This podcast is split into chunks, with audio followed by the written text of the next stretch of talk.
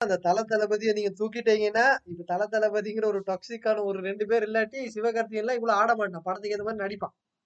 அதான். சோ இவங்க என்ன சொல்ல ஒண்ணு இவை இவங்க எப்படியும் கண்டிப்பா மாற மாட்டாங்க. அட்லீஸ்ட் நீங்களாச்சும் மாறினா சந்தோஷமா இருக்கும். என்ன சொல்ல ஒரு படத்துக்கு தேவையான பட்ஜெட் ப்ரொடியூசர் நல்லா இருப்பாங்க. ஒரு பெரிய படங்கள் வர கேஜிஎஃப் பாகுபலி மாதிரியான படங்கள் தமிழ் சினிமாவில் வரணும்னா இவங்க ரெண்டு பேரும் வெளியே போகணும்.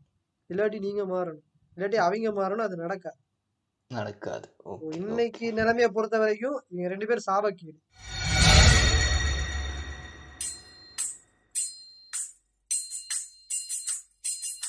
Welcome to our show. You are listening to Matu Pasanga Podcast.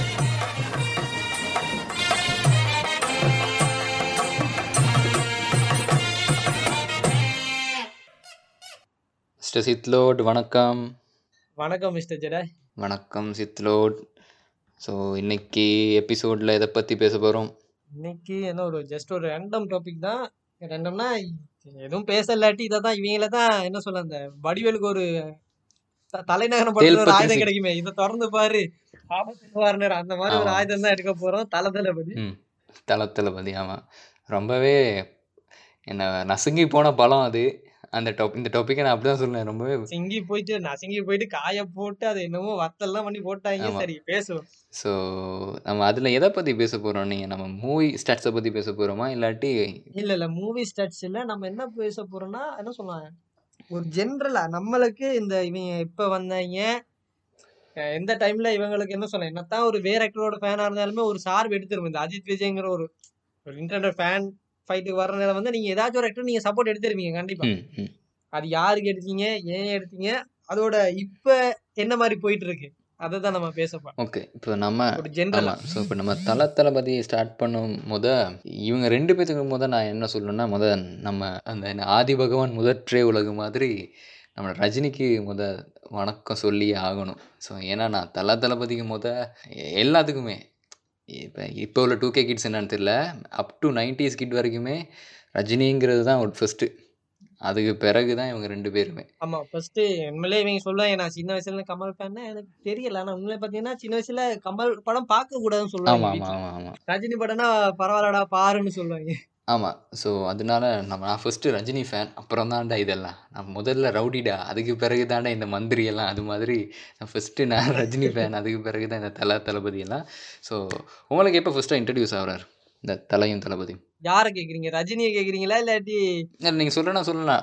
ஆமாம் உங்களோட ரஜினி எக்ஸ்பீரியன்ஸ் எப்படின்னு சொல்லிட்டு வேணா ரஜினினா எனக்கு தெரிஞ்சு நான் ரொம்ப சின்ன வயசுல நினைக்கிறேன். எங்க மாமி என்னைய வந்து ஒரு படம் முத்து படம் பார்க்க கூட்டி போனா எனக்கு படம்லாம் அப்பெல்லாம் சுத்தமா ஞாபகம் இல்லை. ரஜினி அந்த வண்டியில ஓடுற சீன் மட்டும் கண்ணில் இருக்கு அவ்வளவுதான். அப்புறம் அதை நான் அப்புறம் ஒரு நாள் கொஞ்சம் விவரம் தெரிஞ்ச வயசுல டிவியில பாக்குறது தான் முடிஞ்சா "ஆ, இந்த படம் நான் பார்த்திருக்கேன் இவரைத்தான் ஓகேன்னு சொல்லி. ஸோ நம்ம ஃபர்ஸ்ட் தியேட்டர் எக்ஸ்பீரியன்ஸே தலைவர் தான். ஸோ நம்ம எப்பயுமே இன்னைக்கு வரைக்கும் தலைவர் கண்டி தான் அது. அரசியலை விட்டுருவோம் நம்ம படத்தை மட்டும் தான் சொல்றோம் ஆமாம் ஆமாம் சரியா? அரசியலில் பெரிய வேறுபாடுகள் இருக்குது நமக்கு அவரோட. ஸோ அந்த மாதிரி தான். ஸோ மற்றபடி இங்க நான் என்னைக்குமே தலை தளபதி ஸ்டாண்ட் போல நம்ம ஆனா ஆனா வந்து என்ன சித்ரோ சொல்றது, நான் என்ன சொல்றேன்னா அந்த அந்த அந்த மனுஷன் இன்னுமே இவங்களோட சண்டை போட்டுக்கிட்டு தான் இருக்குது இல்ல இல்லையா? ஆமா ஆமா அந்த மனுஷன் அதுக்கு வந்து எண்டே கிடையாது. அது ம். நீங்க ஒத்துக்கலாட்டி அதான் நெசம். ம் ம் ம். உங்களுக்கு எப்போ இன்ட்ரடியூஸ் ஆனாரு இவங்க தலையும் தளபதி அலையும் தளபதினா நமக்கு ஒரு பக்கவாத்தியமா தான் இன்ட்ரடியூஸ் ஆனாங்க. ஏன்னா நம்ம அப்ப அதே மாதிரி தான். விக்ரம் படத்தை தில் படத்தை தியேட்டர்ல பார்த்து அந்த என்ன சொல்ல எக்ஸசைஸ் பண்ற அந்த சீன் எல்லாம் கொஞ்சம் அது கொஞ்சம் ஸோ அந்த டைம் பாத்தீங்கன்னா விக்ரம் இந்த தல தளபதி எல்லாம் யாருடா? நான் தான் இதுல வந்துட்டு இருந்தாரு அவரு. ஸோ நம்ம விக்ரம் ஃபேன் தான். அந்த டைம்ல இருந்து இப்போ வரைக்குமே விக்ரம் ஃபேன் தான். யார்? பல தெரியும் பழமேஷகுமார்னு சொல்லியிருக்காங்க ஆமா ஆமா அவரை தான். ஸோ அந்த ஒரு இதால தெரியும் நமக்கு அந்த ஒரு சொஃப்ட் சிட்டிசன் படம் அந்த ஏர்லி டூ தௌசண்ட்ஸ்ல வந்துச்சு. ஸ்டார்டிங் டூ தௌசண்ட் வந்துச்சு நினைக்கிறேன். அந்த படத்தை பார்த்து அடே அப்பா இவரும் பல வேஷம் போடுறாருடா இவரோட ஃபேன் ஆகிடலான்னு மாதிரி தான். இவர இவர் கொஞ்சம் ஒரு சொஃப்ட் ஃபேன் இல்லை ஒரு சொப்பனன்னு சொல்லலாம். அஜித் மேல். அடே அப்ப இவரும் நம்மால் மாதிரி தான் சொல்லி ஸ்டார்டிங்ல இருந்து நம்ம அஜித்துக்கு தான் ஒரு சொஃப்ட் கார்னர் இருந்துச்சு. சொல்ல போனா உம் விஜய் என்ன சொல்ல விஜய் படம் பிடிக்கும். அந்த டைம்ல பத்ரி படம் ரொம்ப ஃபேவரட் அடிக்கடி பத்ரி பத்ரி படமே ரீமேக் படம் தான் பவன் கல்யாண்ட.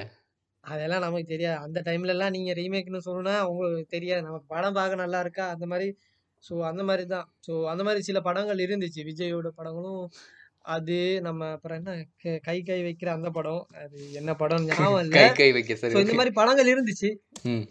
ஸோ இந்த மாதிரி படம் இருந்துச்சு. அண்டு எனக்கு கில்லியில தான். திரு திருமலைல நான் ரொம்ப வருஷம் அது படம் வந்து ஒரு ரெண்டு வருஷம் அப்புறம் தான் நான் படத்தை பாக்குறேன்னு நினைக்கிறேன். எனக்கு விவரம் தெரிஞ்சு பாக்குறேன்னு நினைக்கிறேன். கில்லி தான்.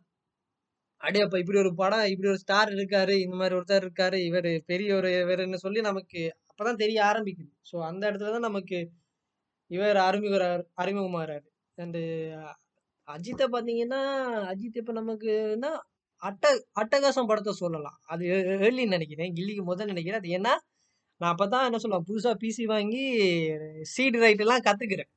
சிடி எப்படி. ரைட் பண்றது? அப்ப அட்ட அட்டகாசம் படத்து சீடு தான் ரெண்டல்ல வாங்கி வந்து அதை ரைட் பண்ணி வச்சு நான் அதை இதில் சாதனை நினைச்சு நான் அந்த படத்தை போட்டு போட்டு பார்த்தேன். ஆஃப்டர் பேர்ன்ல ரைட் பண்ணீங்க அதுதானே இருந்துச்சு இல்லையா? ஆஃப்டபிள்ல நீரோ நீரோன்னு ஒரு சாஃப்ட்வேர் இருந்துச்சு முன்னே. ஸோ அதில் தான் ரைட் பண்ணி நம்ம நான் என்னோட ஒரு பர்சனல் அச்சீவ்மெண்ட்டாக அந்த படத்தை நினைச்சு பார்த்தே இருந்தேன். ஸோ அஜித்தை நமக்கு அப்படி தான் இன்ட்ரடியூஸ் ஆனார். ஸோ நீங்க சொல்லுங்க.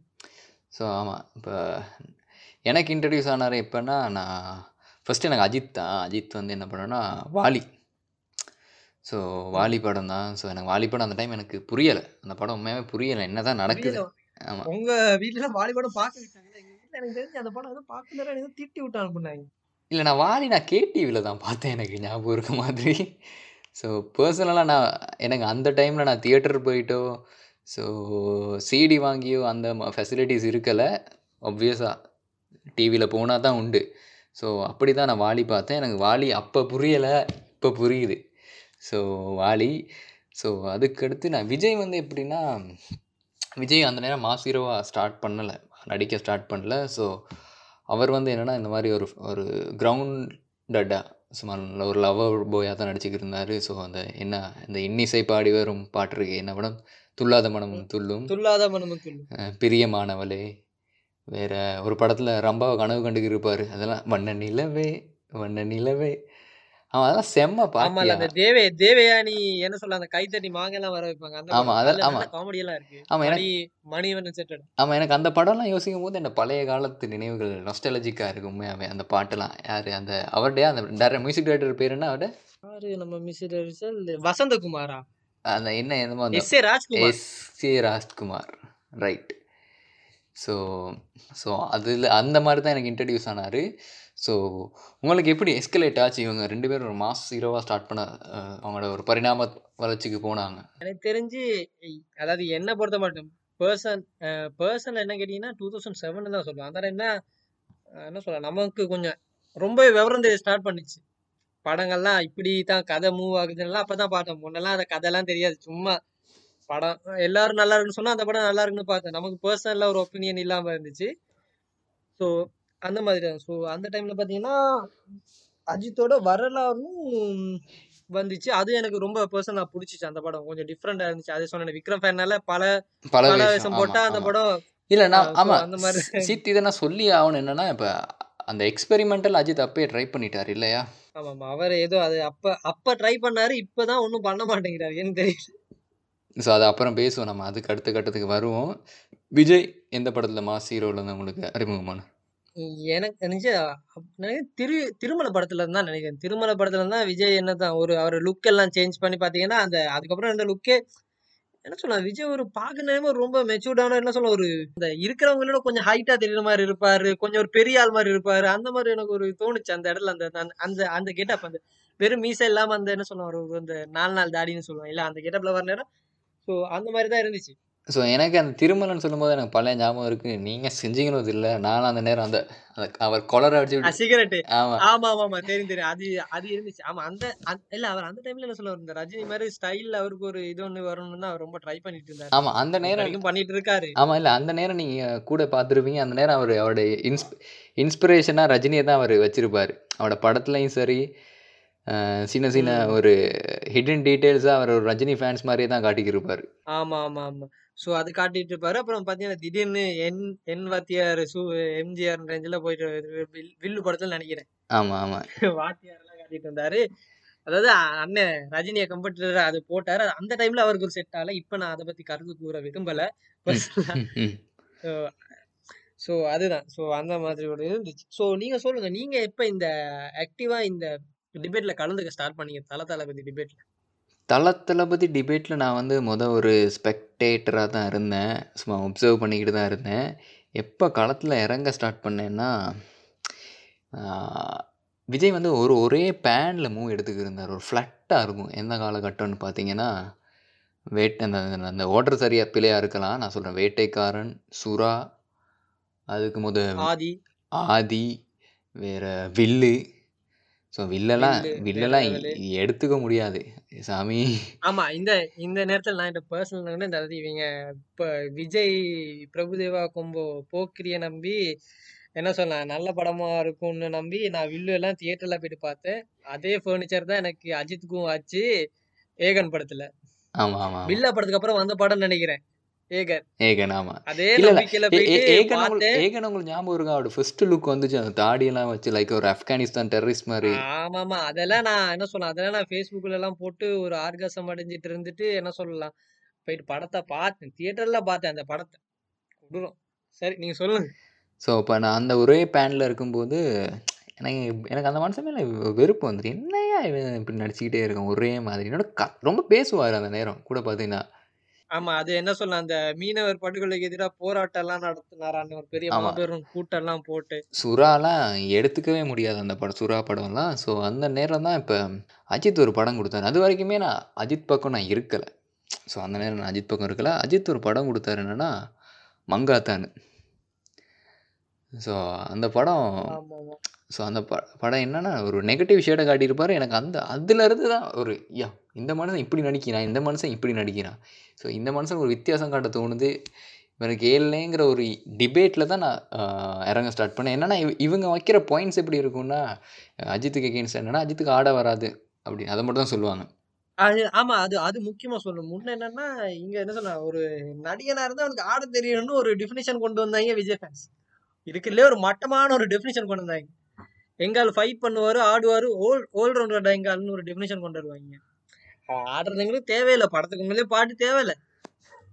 ஆமாம் ஆமாம் ஆமாம் ஆமாம் சார் நீங்க சொல்லு. நீங்க நீங்க கண்டினியூ பண்ணீங்க சொன்னீங்கல்ல. ஸோ அப்போ ஆமாம் அப்போ அந்த என்ன சொல்கிறது இவர் ஆட வராது அப்படி அப்படின்னு வைக்கும்போது தான் ஸோ முடியாது. அதுக்கு தான் அண்ணன் ஏகன்ல ஒரு ஸ்டெப் ஒன்று போட்டாரு கையெல்லாம் ஆமாம் கட்டி. ஸோ அதுலேருந்து தான் என் என் கைவிலங்கெல்லாம் உடச்சிக்கிட்டு நான் வந்தேன். வந்து ஸோ அதுலேருந்து நான் ட்ரோல் பண்ண ஸ்டார்ட் பண்ணேன் விஜயை ஸோ விஜயை ட்ரோல் பண்ணி நான் ட்ரோல் பண்ண ஸ்டார்ட் பண்ணுற நேரம் விஜய் நடித்த படம் தான் துப்பாக்கி. நல்ல நல்ல ஒரு ஆரம்பம் ஸோ அவன் மொத அடியே ஒரு கோலோட தான் ஸ்டார்ட் பண்ணார் விஜய். சும்மா துப்பாக்கி நல்ல படம் தான் துப்பாக்கி நல்ல படம் தான். பட் நீங்கள் இப்போ துப்பாக்கி நான் சொல்லுவேன் இப்போ நீங்கள் அந்த டைமில் நல்ல படம்னு சொல்லுங்க. துப்பாக்கிலேயுமே ஒரு மெயின் பேன் ஒன்று போய் இருக்கும் ஒரு சைட் ஸ்டோரி ஒன்று போகும் அது சம்மந்தமே இல்லாமல் போகும். இல்லையா? இது இந்த காஜல் அகர்வால் ஸ்டோரியை தானே சொல்றீங்க? ஆமாம் ஆமாம் இல்ல இல்ல. அது நீங்க எல்லா முருகதாஸ் படத்துலயும் கண்டிப்பா பாட்டு வைக்கணும்னு அந்த படத்தை டேமேஜ் பண்ற மாதிரியே பண்ணிட்டு இருப்பாரு. அது ஒரு முருகதாஸ் கேர்ஸ்னு சொல்லலாம். முருகதாஸ் கர்ஸ் நல்ல வார்த்தை. ஆமாம் ம். ஸோ முருகதாஸை பற்றி நான் இன்னும் இன்னொன்று சொல்கிறேன் நான் ஸோ துப்பாக்கி நல்ல படம்னு எடுத்து நம்ம ரொம்ப ஏமாந்துக்கிட்டே இருக்கோம். துப்பாக்கி நல்ல படமாக எடுத்து ஏழாம் அறிவு ரொம்பவே நல்லா இருக்கும்னு நினச்சி போய் பட்ட அடிகளும் கூட. உங்களுக்கு அந்த ச- ஆமா, அனுபவம் இருக்கா? ரெண்டு ரெண்டு பேரும் சேர்ந்து தான் போய் பட்டோம்னு நினைக்கிறேன் அந்த அடியே. ஆமாம் ஸோ அதுவும் அந்த டைம்ல என்ன சொல்லலாம் தமிழர்களா ஒன்றின் ஒரு ரேஞ்சில போயிட்டு அதெல்லாம் விடுங்க. நம்ம அடுத்த இதுக்கு வருவோம் டைரக்டர்ஸ் மாதிரி பத்தி பேசினார் ஒரு டிஸ்கஷனுக்கு வரும் அவரை பத்தி. ஸோ அதான். ஸோ அந்த டைம்ல பாத்தீங்கன்னா அந்த மங்காத டைம்ல உண்மையிலேயே அஜித்தை பத்தி என்னடா இந்த மனுஷன் என்ன சொல்லலாம் இப்ப நம்ம நமக்கு எத்தனை ஒரு பதினேழு பதினாறு வயசு இருக்கும்னு நினைக்கிறேன் அந்த டைம்ல அந்த டைம் தான் பாத்தீங்கன்னா என்ன சொல்ல ஒரு ஹீரோக்கான டெஃபினிஷனே மாத்துறாரு. ஒரு ஹீரோனா நல்லவனா இருக்கணும். அந்த ஒரு டெஃபினிஷன் எல்லாரும் அப்படிதான் நடிச்சிருந்தாங்க. ஒரு மெயின் ஹீரோனா நல்லவனா தான் நடிக்கணுங்கிற ஒரு டெஃபினிஷனை மாத்தி ஒரு பிரேக் பண்ணாரு. அது ரொம்ப ஒரு முக்கியமான ஒரு ஸ்டார்டிங் பாயிண்டா இருந்துச்சு. அது இது மெயின் ரோல் நடிக்கிறவர் வந்து ஒரு நெகட்டிவ் ஷேட்ல நடிக ஒரு இதுக்கெல்லாம் ஒரு என்ன சொல்ல யங்கான லுக் ஒன்றும் தேவையில்ல. சோல்ட் அண்ட் பேப்பர் நடிகலாம் அந்த படம் நிறைய இதை பிரேக் பண்ணுச்சு. அந்த படம் நிறைய பேருக்கு ஸ்கோப் கொடுக்கலாம். அஜித்துக்கு மட்டும் ஸ்கோப் இருக்க தேவையில்ல. அவரும் ஒரு கேரக்டரை மெயின் தானே பார்த்தீங்கன்னா ஒரு மெயின் கேரக்டர் ஒரு எக்ஸ்டெண்டட் வேர்ஷன் மாதிரி தான் போகும் அந்த படத்துல. ஸோ அது எல்லாத்தையும் பிரேக் பண்ணிச்சு. ஸோ அஜித் அந்த டைம்லாம் பார்த்தீங்கன்னா கொஞ்சம் என்ன சொல்லலாம் அட்லீஸ்ட் ஒரு ஏதாச்சும் ஒன்று பண்ணுவோம்னாச்சும் பண்ணிட்டு இருந்தா அப்படி அதுக்கு பிறகு இப்போ என்னால் சொல்ல முடியல. அது நான் அப்புறம் சொல்கிறேன் மன குமரல நீங்கள் சொல்லுங்க. ஸோ அதுக்கப்புறம் அவங்க துப்பாக்கி மங்காதாக்கு பிறகு சொல்லக்கூடிய அளவில் ஒரு படமே ரெண்டு பேத்துக்கும் வரல இல்லையா? ஒரு லேண்ட்மார்க்கா சொல்ல அஹ் விஜய்க்குன்னா வந்துச்சு அஜித்துக்குன்னா எனக்கு எனக்கு பில்லா டூவே எனக்கு ஓரளவு பிடிக்கும் தான் இல்ல பில்லா 2 வந்து இப்ப அப்ப அந்த நேரம் பிடிக்கும். இப்ப தான் இல்ல, ஸ்கார்ஃப் இல்ல. அதுதான் ஸ்கார்ஃபேஸ்ட ஸ்கேர்ஃபேஸ் படத்தோட அப்பட்டமான காப்பி தான். அது அது அது அதுல ஒரு மட்ட மட்டமான காப்பின்னே சொல்லுவேன்.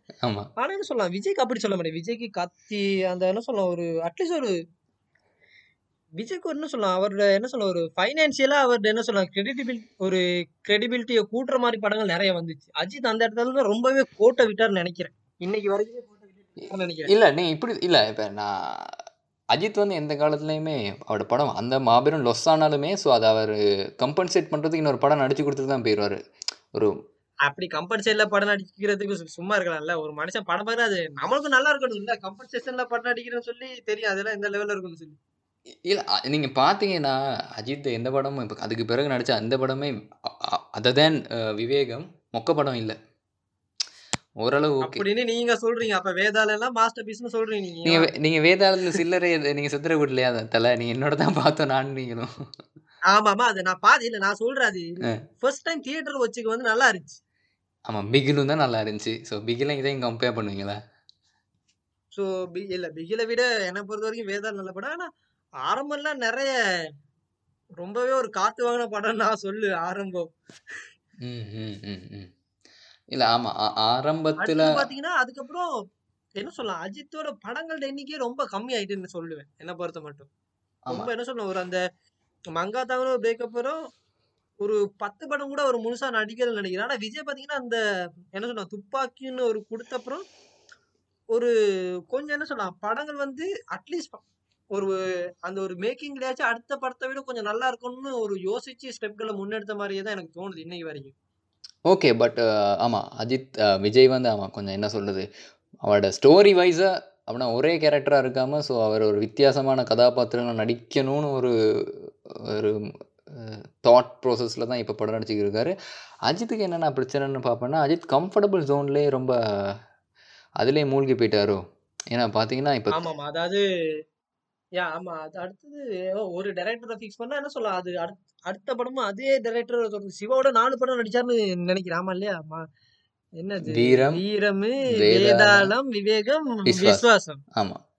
அதுவும் அந்த என்ன சொல்ல அந்த ஸ் வியாழக்கிழமை தான் சாய்பாபா இதுல தான் அவர் விடுவேன் விடுவேன் ஸ்ட்ரெஸ் தூக்க விடுவேன். அதுல இருந்து என்ன சொல்ல ரொம்ப ஓவரா என்ன சொல்ல ஒரு சென்டிமெண்டலா ஆயிட்டாருன்னு நெனைக்கிறேன். ம், ம், ம். அஜித். ஸோ ஸோ எனக்கு அதிலேயே என்ன சொல்லலாம். அந்த படங்கள்ல பார்த்தீங்கன்னா, ஆல்மோஸ்ட் ஒரு சிமிலாரிட்டிய பார்க்கலாம். அந்த மேக்கிங் வைஸ் எல்லாத்துலயும் ஒரு சிமிலாரிட்டி இருக்கும். ஒரு டிஃபரெண்ட்டே இருக்காது. இப்ப நான்லாம் அஜித் ஏன் புடிச்சுதுன்னா, அந்த பல பல வயசு மங்கஞ்ச ரேஞ்சுல தான் எனக்கு அஜித்துக்கு சாஃப்ட் கார்னரே வந்துச்சு. ம், ம், ம். ஸோ அது பிரேக் ஆகுற நேரம் என்னோட சாஃப்ட் கார்னர் அப்படியே உடைஞ்சு போச்சுன்னு தான் நான் சொல்லுவேன். ஆமா. ஸோ ரொம்பவே எதிர்பார்த்தேன் நான் என்னன்னா, ஸோ வெங்கட் பிரபுவோட ஒரு மங்காத்தா 2 எடுப்பாரா அப்படின்னு. ஸோ. அதுவும் அது வரல. கேள்விப்பட்டேன். அதாவது இவரோட டைரக்டர்லாம் ரொம்ப கம்ஃபர்ட் ஜோன்ல இருக்கணுமா. இப்ப விஷ்ணுவர்தனே பார்த்தீங்கன்னா, விஷ்ணுவர்தன் ஆரம்பம் கூட ரொம்ப எக்ஸ்பெக்ட் பண்ண படம் தான். பில்லாக்கு அப்புறம். அஜித்தோட என்ன சொல்ல ஒரு லேண்ட் ஒரு. லேண்ட் ஏன்னா துப்பாக்கி விஜய்க்கு எப்படியோ அந்த மாரி பில்லா அஜித்துக்குன்னு சொல்லலாம். ஸோ அந்த மாரி இருக்க நேரம் வந்து என்ன சொல்ல விஷ்ணுவர்தனே ஒரு அடுத்த படம் குடுத்த நேரம் வந்து அதிலுமே என்ன சொல்லலாம், அதே ஒரு மொக்க படம் தான் ஆரம்பம். ஆரம்பம் மொக்க படம். என்ன ஆமா சொல்ல ஒத்துக்க திரும்ப. அந்த கொம்போல கூட அவருக்கு என்ன சொல்ல ஒரு சக்சஸ்ஃபுல்லான ஒரு இது கொண்டு போக முடியல. இது ஈவன் இது வந்து ஏர்லியர் ஸ்டேஜ்லயே நடந்துச்சு நெனைக்கிறேன். அசல்ல சரண் கூட சேர்ந்தது. அந்த லுக்ல இருந்து எல்லாத்துலயுமே ரொம்ப எக்ஸ்பெக்டேஷன் வந்த ஒரு படம். அதிலயுமே ரொம்ப சாட்டர் ஆயிட்டாரு அவரு. ஸோ இப்ப இல்ல அதுல அதே மாரி தான் இப்ப இந்த டைம்ல வந்து அஜித் வந்து அந்த அவரோட ஒரு சிவா கொம்போவ பிரேக் பண்ணி வந்து சேர்ந்தது தான் எச். வினோத்தோட. ஸோ அதே மாதிரி. தான். வினோத்தோட அதுவும் பார்த்தீங்கன்னா, எனக்கு நேர்கொண்ட பார்வை அ நான் நான் இன்னும் படம் ரொம்ப ஃபுல்லா பார்க்கலன்னு நான் சொல்லுவேன் அந்த படத்த. ஸோ நேர்கொண்ட பார்வை பத்தி நேர்கொண்ட பார்வை அந்த பிங்க் படத்துக்கு ஜஸ்டிஸ் தான் இருக்கு. ஸோ அத அந்த படத்துக்கு அவர் என்ன முடியுமோ, ஸோ அது ஒரு அஜித் பாணியில அவர் எடுத்திருப்பாரு. நீங்க அப்படின்னு பார்த்தீங்கன்னா, நீங்க வக்கீல் சாப பார்த்தீங்கன்னா, அது கோர் ஸ்டோரிக்கும் அதுக்குமே இல்ல அது சம்மந்தமே நான் இருக்காது. பார்த்தேன். அது நான் பார்த்தேன். அந்த அந்த அந்த ஃபர்னிச்சர் அந்த கோர்ட்ல ஒரு ஃபர்னிச்சர் உடைப்பாரு. அதிலேயே தெரியும் அது எந்த அளவுக்கு ஒரு ஃபர்னிச்சர் டேமேஜ்ன்னு நமக்கு. ஆமா. ஸோ அத அத நான் என்ன சொல்ல வரேன்னா. இப்ப வினோத்தோட கொம்போ சேர்ந்தது வந்து எனக்கு ஓகே. இல்ல நான் சொல்ல. வினோத்தோட ஒரு ரீமேக் படத்துக்கு அப்புறம். வினோத்தோட ஒரு ஒரிஜினல் ஸ்கிரிப்ட்ல நடிக்கிறாங்கிறது ஓகே. அத நான் ரொம்ப அப்ரிஷியேட் பண்றேன். ஏன்னா இதே நடிச்சது ஒரு அது ஒரு டிஃபரெண்ட் எக்ஸ்பீரியன்ஸா இருக்கும். இன்னும் அத ரீகிரியேட் பண்றத விட அவரோட ஆனா திரும்ப அதுக்கு அடுத்த படம் ஹெச் வினோத்துங்கிறதுக்கு வந்து என்ன மாதிரி ஒரு மைண்ட் செட் இல்லை அதான் நான் சொல்கிறேன் இப்போ அவர் கம்ஃபர்டபுள் ஜோனில் இருக்காரோ என்னன்னு இப்போ இல்ல அவர் கண்டிப்பா அப்படிதான் இருக்கு அவரை பத்தி ஒரு விஷயம் கேள்விப்பட்டேன். நான் என்ன சொல்லலாம் அது என்ன சொல்ல ஒரு வழக்கமா நம்ம இங்க என்ன ஒரு செய்தியில படிக்கிறதா ஒரு ஒரு ஃபேமஸான ஒரு போர்ட்டல்ல கேள்விப்பட்டேன். அதை என்ன சொல்லலாம் இவர் ஒரு டைரக்டர் என்ன சொல்லலாம்? அவர் ரொம்ப கம்ஃபர்ட் ஜோனா இருக்க டைரக்டர்ல என்ன சொல்லலாம்? இவர் ஃபோன் பண்ணா உடனே ஆன்சர் பண்ண ஒரு ரேஞ்சில் இவர் இருப்பார். அப்பதான் அவர் கம்ஃபர்டபுள் டப்பிங் ஸ்டுடியோலாம் வீட்டிலே கட்டுற அளவு ரேஞ்சுக்கு அதாவது வெளி உலகத்திலே பெரிய ரொம்ப ஒரு ஜனரஞ்சகமா இல்லாத ஒரு ஆள் மாதிரி தான் அவர் இருப்பார் அஜித். ஆமாம் இப்போ தான் வேலை படத்துல நடிச்சாச்சு போச்சு. ஆனா அது என்ன சொல்ல ஒரு இந்த பிசினஸ்ல இருக்கவங்க அதை பண்ணலாம். ஆனா என்ன சொல்ல ஒரு சினிமாங்கிறது பிசினஸை தாண்டி ஒரு ஆர்ட் ஃபார்ம்னு வரும்போது அது அது செட் ஆகாது என்னை பொறுத்தவரை. அது ஒரு அந்த டிஸ்டன்ஸ் தான் அவருக்கு என்ன சொல்லலாம் ஃபைனான்சியலா வந்து அவரோட படம் அடுத்த ஸ்டெப்புக்கு போகல இன்னைக்கு வரையும். எஸ் எஸ் இப்போ அவர் நினைக்க மாதிரி அவர் இப்போ படத்தில் நடிக்கிற இன்ட்ரெஸ்ட்டே அவருக்கு இறங்கிட்டு போல. ஸோ ஒன்லி ஃபார் ஃபேன்ஸுக்காக தான் அவர் நடிக்கிறார். இப்போ கிட்டத்தில் கூட இப்போ இந்த வலிமை ஃபர்ஸ்ட் லுக் அடுத்த வீக் வருதுன்னு சொல்கிறாங்க இப்போ ரீசெண்டாக ஒரு பிக் ரிலீஸ் ஆச்சு. ஸோ அவன் அவன் ஃபர்ஸ்ட் லுக்கும் வேணாம் ஒன்றும் வேணாம் அப்படின்னு சொல்லிக்கிட்டு இருக்கிறாங்க ஸோ இல்ல இல்ல. ரீசெண்டானா என்ன யாரு லுக்க சொல்றீங்க? நம்மளோட தலடை தான். கிட்டத்தில் நீங்கள் பார்த்தீங்கன்னா தெரியும் பியோன் நியூட்ஸில் ஒன்று ஷேர் பண்ணியிருந்தான். ஸோ இல்லை இல்ல அதான் இல்ல அதான் சொல்றேன். அதாவது ஒரு ஆக்டர்ங்கும் போது வந்து என்ன சொல்லலாம் ஒரு நீ ஒரு ஒருத்தர் உங்க சும்மா இல்ல ஒரு நாற்பது கோடி ஐம்பது கோடி எவ்வளோ வாங்க ஒரு நாற்பது கோடி ஐம்பது கோடியாச்சும் வாங்குவார் நினைக்கிறேன் ஒரு படத்துக்கு சேலரிங்கும் போது ஸோ அதுக்கேற்ற உழைப்பை அவர் கண்டிப்பா போடல. இது இதே அஜித் எனக்கு முன்ன ஏன் பிடிக்குன்னா பாத்தீங்கன்னா அந்த என்ன சொல்ல ஒரு அந்த படத்துக்கு அந்த லுக் ஒன்று தேவைப்படும் போது அதுக்கேற்ற மாதிரி அவர் உடம்பெல்லாம் ஷேப் ஷேப் பண்ணிப்பாரு. இப்போ இப்போ ஆரம்பத்தில் கூட என்னதான் அந்த அதுக்கு முத படத்துல கொஞ்சம் பல்கியாக இருந்தாலுமே ஆரம்பத்தில் கொஞ்சம் நல்லா ஃபிட்டாக வந்தார். இப்ப வலிமை வந்து ஒரு கோப் ஸ்டோரிங்கிற நேரம் இவர் இருக்கிற கெட்டப்புக்கும் அந்த கோப்புக்கும் எந்த புரியல எனக்கு. இல்லை ஆமாம் இந்த காப் ஸ்டோரி நான் சொல்லும்போது தான் விஜய் விஜய் அது உண்மையை சொல்றேன். இப்ப விஜய் போடுற எஃபெக்ட கூட அஜித் போட மாட்டேங்கிறார். இல்லை அதான் நான் பெரிய கொப் ஸ்டோரின்னு சொல்லும்போது நான் ஒன்றும் மறந்துன்னு அந்த எண்ணெய் இருந்தால் படம்.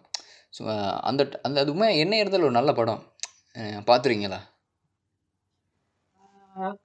ஆமா நான் பாத்துருக்கேன். ஆனா என்ன அறிந்தால் வந்து என்னதுன்னா அது வந்து தியேட்டர்ல பார்க்க முடியாது. தியேட்டர்ல உங்களுக்கு ஒரு என்ஜாய்மெண்ட்டா கொடுக்காது. இது என்ன சொல்ல ஒரு ஒரு சீரிஸ் பார்ப்போம் இல்லையா? வீட்ல பிரேக் எடுத்து பிரேக் எடுத்து. அந்த அப்படி. மாதிரி பாத்தீங்கன்னா என்ன அறிந்தால் வந்து ஒரு என்ஜாயபிள் ரைடா இருக்கும்னு எனக்கு என்னோட பர்சனல் எக்ஸ்பீரியன்ஸ் அது. ஆமாம் ஆமாம் நான் தியேட்டரில் பார்த்து நான் என் பக்கத்தில் வந்து ஒரு தூங்கிட்டார். அது வேறு விஷயம் அந்த படம் பார்க்கும்போது. ஸோ கிளைமேக்ஸ் தட்டி தான் இருந்துச்சார் என்னன்னா அப்படின்னா நாங்கள் இந்த சேட்டன்ஸ் படங்களே பார்க்கல அது சித்ரோ. இப்போ அந்த எல்லாருமே தலைமையில் தூக்கி வச்சு கொண்டாடுற இந்த அஹ், மலையாள படங்களே அப்போ நான் பார்க்கல அது தியேட்டர் எக்ஸ்பீரியன்ஸ் தான் தேவைன்னா. ஒரு ஆர்ட் ஃபார்முக்கு ஒரு நல்ல கதை ஒரு ஒரு மூமெண்ட்டும் தேவை. அப்படி சொல்ல முடியாது. இப்ப கேரளா பத்தி இப்ப திருஷ்யம் எல்லாம் தியேட்டர்ல பாத்தீங்கன்னா அதுக்கேத்த ஒரு சஸ்பென்ஸ் இருக்கும். அந்த இல்லை இல்லை நீங்கள் திருஷ்யம் இல்லை சொல்ல? திருஷ்யம் டூ கூட ஃபர்ஸ்ட் ஆஃப் ரொம்பவே ஸ்லோவாக தான் போகும். ஆமா ஸ்லோவா தான் போகும். ஆனா பட் அதுக்கேத்த ஒரு எண்டிங்க வந்து என்ன சொல்ல ஒரு ஜஸ்டிபிகேஷன் வந்து செகண்ட் ஹார்ல இப்ப இல்ல.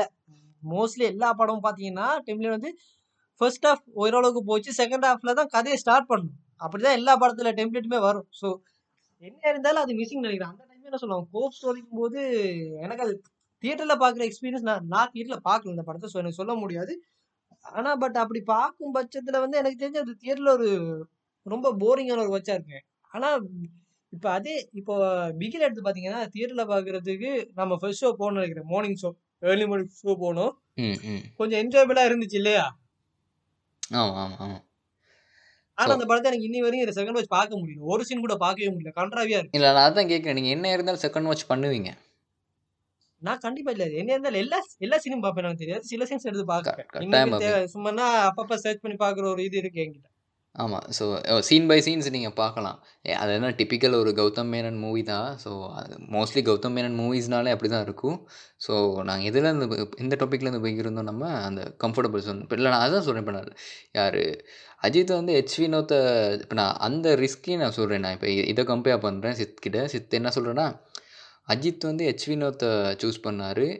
So at the same time Vijay வந்து லோகேஷ் கனகராஜை சூஸ் பண்ணார். சம்மாவ் லோகேஷ் கனகராஜ் அவரோட முடிஞ்ச அளவான எஃபர்ட்டை போட்டார். பட் மாஸ்டர் மூவியை நீங்கள் பார்த்தாலுமே ஸோ ஸோ அதை நம்ம மாஸ்டர் மூவி ரிவ்யூவும் பண்ணோம். நம்மளோட ஃபஸ்ட் எபிசோட் ஸோ அதுலேயும் பார்த்தீங்கன்னா நான் சொல்லியிருப்போம் டிஸ்கஸ் பண்ணியிருப்பேன் என்னென்னா ஒரு இது வந்து ஃபுல் ஃபார்மாக ஒரு ஃபுல்லி இது ஒரு லோகேஷ் மூவி இல்லை.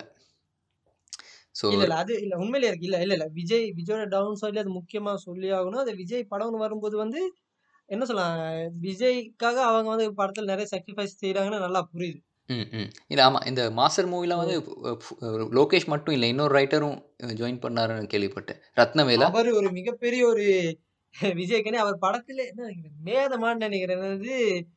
அந்த படத்துல அந்த தளபதியோட ரெஃபரன்ஸ் எல்லாம் வச்சிருப்பாரு ஒரு பாட்டுல. எங்க தளபதி தான் வரணும் ஆமாம் ஆமாம் ஆமாம் அவர் அந்த அதே அதே ரேஞ்சில தான் டைலாக் எல்லாம் எழுதியிருப்பாரு. ஓவராலா ஒரு என்ன சொல்லலாம் விஜய் படத்துல நான் அக்னி படத்தையே பார்த்துட்டு இருந்தது அது ரிஃப்ரெஷ் ஆன ஒரு படம். எஸ் எஸ் எஸ் ஸோ அதே அதே ரிஸ்க்கு தான் இந்த வலிமையிலும் இருக்குமா? ஸோ நம்ம வினோத் படம்னு எக்ஸ்பெக்ட் பண்ண போயிட்டு வலிமையில வந்து இப்ப வலிமையில இருக்கும். வலிமையில என்ன சொல்லலாம்? லுக் வலிமையில இருக்க விஜய் வினோத்துக்கு இருக்க மிகப்பெரிய டாஸ்க் என்னன்னா இந்த அஜித் லுக்க வந்து ஜஸ்டிஃபை பண்றது. எஸ் எஸ் ஸ்டோரி வைஸ் எல்லா டைரக்டருமே அத பாத்தீங்கன்னா எல்லா டைரக்டருமே பண்ண வேண்டிய ஒரு இதா இருக்கு. இப்ப பாத்தீங்கன்னா அஹ், வீரம்ல அதுக்கு சொல்ல ஒரு கேவலமான ஒரு எக்ஸ்பிரஷன் பாத்தீங்கன்னா பிளாக் காஃபி குடிச்சதால தலை முடி நிறைய இருக்குன்னு சொல்லுவாங்க. என்னடா இது டேய்? அப்படிங்கிற மாதிரி இருக்கும். அதாவது நெ- நாசருக்க விட வயசான மாதிரி இருப்பா. அப்படி ஆனா தமிழ்நாம கல்யாணம் கட்டிக்க போவாரு. கேரக்டர் செட் ஆனா இதே படத்துல பவன் கல்யாண் நடிச்சிருப்பாரு. என்னது? என்னமோ ஒரு பேர். அன்னைக்கு இப்பதானே படம் நல்லா இருக்கான்னு தெரியல. ஆனா Pawan Kalyan look wise better அஜித்தை விட. ஒரு ஹீரோவா அந்த இடத்துல ஆப்டா இருக்காரு அவரு. சேம் வந்து இப்ப வேதாளம் படத்தை வந்து அவர் ஓகே அந்த ஒரு தாதா கேரக்டர் ஏதோ ஒரு நேரம் வந்து குண்டாரு கேரக்டர் ஓகே அது ஏதோ வயசான அதாவது என்ன சொல்லலாம்? ஒரு அண்ணன் கேரக்டர் இப்ப அண்ணன் கேரக்டர் அது அப்புறம் பாத்தீங்கன்னா உண்மையிலே விவேகம் வந்தால லெவல்ல நான் பாராட்டு கொஞ்சம் பொடியெல்லாம் ட்ரிம் பண்ணிட்டு வந்து இருந்தாரு. பட் விசுவாசம் பண்ணீங்கன்னா அதுவும் ஒரு ஓல்டேஜ் எப்ப எப்ப பார்த்தாலும் வயசான கேரக்டரே பண்ணிட்டேன் வயசான கேரக்டர் நான் சொல்ல வயசான கேரக்டர் பண்ண. ஆனா பாத்தீங்கன்னா இப்ப? எக்ஸாம்பிள் ரஜினியை சொல்லலாம். இப்ப கபாலிக்கு அவர் பண்ண ரஜினி பேட்டல் அவர் காட்டின ஒரு லுக்ல டிஃப்ரெண்ட்டுமே நல்லா இருந்துச்சு இல்லையா? ஆமாம் ஆமாம் ஆமாம் ஒரு ஓல்ட் கேரக்டர் தான் நான் லுக் வைஸ் என்ன சொல்லலாம்? நல்லா இருந்துச்சு அந்த படம். ஸோ அந்த மாதிரி ஒரு இதை வந்து ஈவன் வலிமையில கூட பாத்தீங்கன்னா அந்த ரிலீஸ் ஆன கொஞ்ச நஞ்ச ஸ்டில்ஸ்ல சொல்றேன். லீக் ஆன ஸ்டில்ஸ்ல ரொம்ப கேவலமா இருக்காரு.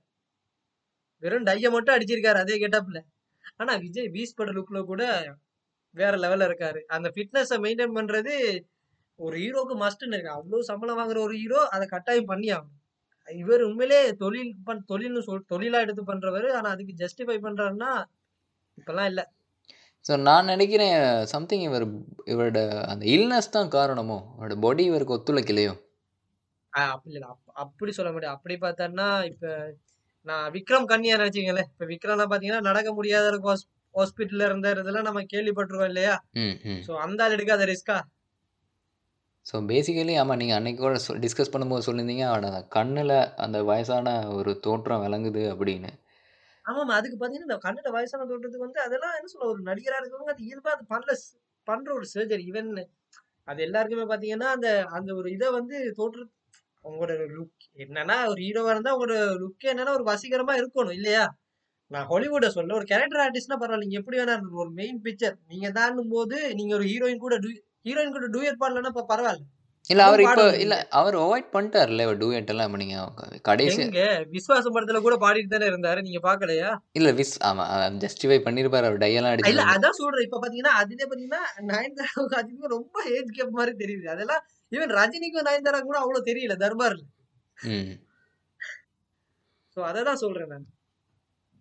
ஸோ அடுத்து ஆமாம் இப்போ இந்த மாதிரி பிரச்சனைகள் இருக்குது அஜித் கிட்டயும். ஸோ என்ன மாதிரி இந்த ஃபர்ஸ்ட் லுக் வருங்கிறதே இந்த இந்த தல ரசிகர்களுக்கு வயிற்றுல புளிய கரைச்சி ஊற்றுன மாதிரி தான் இருக்கும். ஸோ அது வராத வரைக்கும் இவங்க கொஞ்சம் சேஃபா இருப்பாங்கன்னு நினைக்கிறேன். ஆமாம் ஸோ அடுத்து இப்போ நான் இப்போ நான் அடுத்த பிரச்சனை என்னன்னு சொல்ல போகிறேன்னா இப்போ நான் கிட்டத்தில் ஒன்று பார்த்தேன். ஸோ இந்த பீஸ் படத்துக்கு பெரிய அமௌண்ட் சேலரியை வந்து தளபதி கேட்டிருக்காரு அப்படின்னு. ஸோ இது எப்படி பார்க்குறீங்க நீங்கள் அது உண்மையிலேயே ஒரு சாபக்கேடு தான் அது என்ன சொன்னேன்னா படத்துல பட்ஜெட்ல மோர் தென் ஃபிஃப்டி பர்சன்ட் மேல எனக்கு ஒரு சிக்ஸ்டி பர்சன்ட் ஆச்சு. இவங்க சேலரி எடுத்துறாங்க ஒரு நூத்தம்பது கோடி படம்னா எண்பது கோடி இவங்க சேலரி எண்பது கோடி. இவங்க மாஸ்டரில் எப்படி? மாஸ்டர்லயே அதே மாஸ்டரை பத்தி தான் நான் சொல்றேன் நினைக்கிறேன். அதாவது ஒரு ஃபேமஸ் போர்ட்டல் சொன்ன ரிப்போர்ட் தான். என்ன எவ்வளவு ரிலேபிள்லாம் தெரியாது. ஸோ ஒரு ஹண்ட்ரட் ஒரு எண்பது கோடி சேலரி வாங்கி அதுல பாத்தீங்கன்னா லோகேஷ்க்கு ஒரு இது அனிருத்துக்கு ஒரு சம்பளம் ஒரு அடுத்த ஹீரோயின்ஸ்க்கு எல்லாம் சம்பளம்னு பாத்தீங்கன்னா விஜய் விஜய் சேதுபதி. தான் சம்பளம் பாத்தீங்கன்னா அதான் சொல்ல ஆர்டிஸ்ட் டெக்னீஷியனோட சம்பளமே ஆல்மோஸ்ட் ஒரு அந்த பட்ஜெட்ல ஒரு செவன்டி செவன்டி பர்சன்ட்க்கு போல வந்துட்டு போல ஸோ ப்ரொடக்ஷன் காஸ்ட்னு பாத்தீங்கன்னா வெறும் தேர்ட்டி பர்சன்ட் ஸோ அந்த படத்தோட அவுட்புட் குவாலிட்டிங்கிறது வந்து அந்த படத்தோட பட்ஜெட்டுக்கும் சம்மந்தமே இல்லாம இருக்கு அந்த இடத்துல. ரொம்ப வேஸ்ட்டாக இருக்கும். ஆமாம் இதை ஸோ நீங்கள் பிகிலையும் ஆமா. பார்க்கலாம். பிகில்ல பிகில்ல கண்டிப்பா அந்த உண்மையிலே அந்த நான் FIFA 2009 விளையாண்ட கேம் நினைக்கிறேன். அதை விட கிராஃபிக்ஸ் எல்லாம் கொடூரமா இருந்துச்சு. பிட்ச் எல்லாம் பாத்தீங்கன்னா இது ஒட்ட ஒ- ஒட்ட வச்ச மாதிரியே இருந்துச்சு. சோ அததான் சொல்றேன். சோ இவங்க என்ன இப்ப ஆமா அந்த அந்த எல்லா டாப் ஹீரோஸ்க்குமே இருக்க ஒரு பிரச்சனை அது. பிகில் பட யாரு? ப்ரொடியூசர்ஸ் ஏஜிஎஸ்ன்னு நினைக்கிறேன் அவங்க. அதே மாதிரி தான் மெர்சல் படமும் பெரிய ஹிட்னு சொல்றாங்க. ஆனா அந்த என்ன சொல்லலாம் அந்த ப்ரொடியூசர் இன்னுமே விஜய் ஒரு கோல் ஷீட்டை கொடுங்கன்னு இன்னும் கேட்டுட்டு இருக்காராம் அடுத்த படத்துக்கு. ஆமா அவர் படம் வசூல் ஆகுது ஆனா ப்ராஃபிட் வந்து அந்த அளவுக்கு இல்லைன்னு தான் சொல்றாங்க. பொட்டம் லைன் வந்து அந்த அளவு இல்ல. ரெவன்யூ இருந்ததுக்கு. இதே அஜித்தை பாத்தீங்கன்னா அஜித்த படங்களுக்கு வந்து அந்த அளவு பட்ஜெட் போட முடியாது. விஜய்க்கு போடுற அளவு அட்லி ஏன்னா அந்த அளவு அவருக்கு வசூல் ஆகாது. ஏன்னா அஜித் அவருக்கான மார்க்கெட்டை விரி விரிவாக்குறதுக்கான எந்த ஒரு இதுலயுமே அவர் இறங்கல. அவர். நடிச்சா பாத்தீங்கன்னா வெறும் ரூரல் சப்ஜெக்ட் வேதாளம் விஸ்வ வீரம் வேதாளம் நடிச்சிட்டு நேரம் வந்து எவன் பார்ப்பான் ஒரு ஃபாரின் கண்ட்ரில இப்ப விஜய் பாத்தீங்கன்னா ஒரு ஒரு மாஸ் ஆடியன்ஸை கவர் பண்ற மாதிரி தான் நடிச்சாரு. இப்ப தெரி பாத்தீங்கன்னா கூட நமக்கு படம் இதை முக்கனாலும் ஒரு என்ன சொல்ல ஒரு வெளியே கொண்டு போற ரேஞ்சில் ஒரு படம் பண்ணாருன்னு சொல்லலாம். ஸோ அந்த நான் சொல்றேன் அதான் விஜய் வந்து அட்லீஸ்ட் அதையாச்சும் பார்க்க பண்றாருல்ல? அட்லீஸ்ட் அவரோட ஒரு பர்சனல் கெயினுக்காக வச்சு ஒரு விஷயத்த பண்றாருல்ல? இல்லை நான் அதான் அவன் இது இப்போ நம்ம அஜித் பிரச்சனையை பார்த்துட்டோம் இப்போ நான் இந்த பிரச்சனை நான் அடுத்து என்ன போட போகிறேன்னா இப்போ இவங்க ரெண்டு பேருமே இப்போ நீங்கள் இந்த படங்கள் பாகுபலி தெலுங்குல இருந்து கேஜிஎஃப் கன்னடத்துல இருந்து இந்த ரெண்டு படமே ஒரு பேன் இந்தியா வைஸ் ஒரு பிராண்டை க்ரியேட் பண்ணிட்டு ஒரு ஒரு ஒரு ஐக்கனை. க்ரியேட் பண்ணிட்டு. ஸோ அந்த மாதிரி படங்கள். இப்போ நீங்கள் தமிழ்நாடுன்னு நினச்சிங்கன்னா அவுட் ஆஃப் தமிழ்நாடு தனுஷை தெரியுமா? விஜய் அஜித்தை தெரியுமானா தனுஷ் தான் மகட்டில் வருவார்.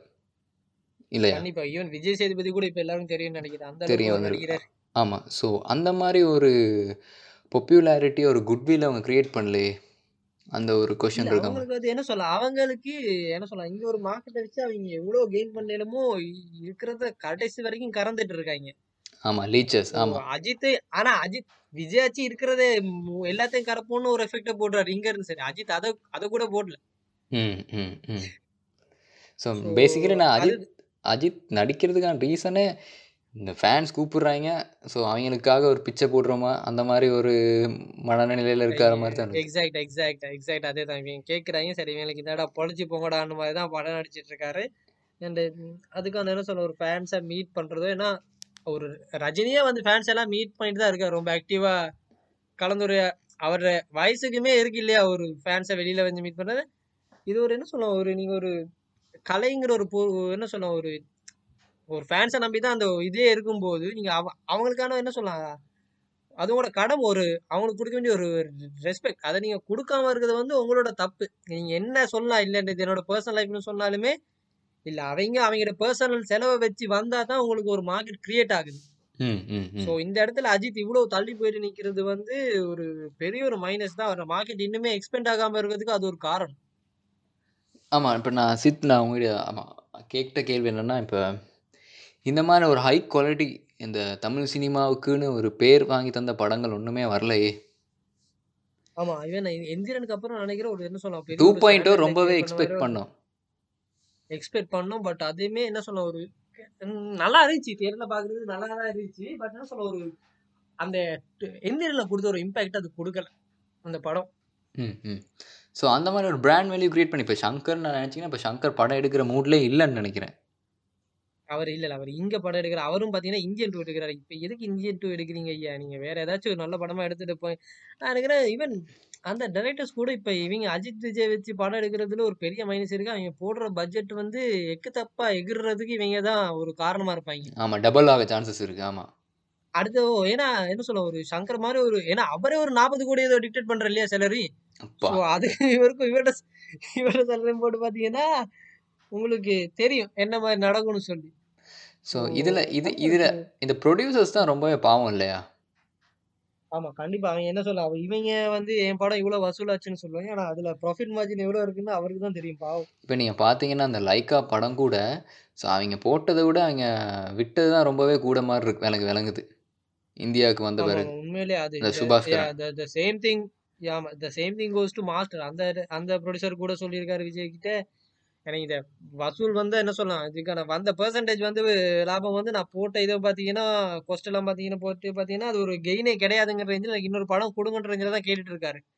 ஸோ அதுக்கு முக்கியமான காரணம் பார்த்தீங்கன்னா என்ன சொல்லலாம்? இந்த ஒரு நீங்க ஒரு நூற்றம்பது கோடியில் படம் எடுக்கிறீங்கன்னு நீங்க எடுக்க வேண்டிய படம் மாஸ்டர் கிடையாது.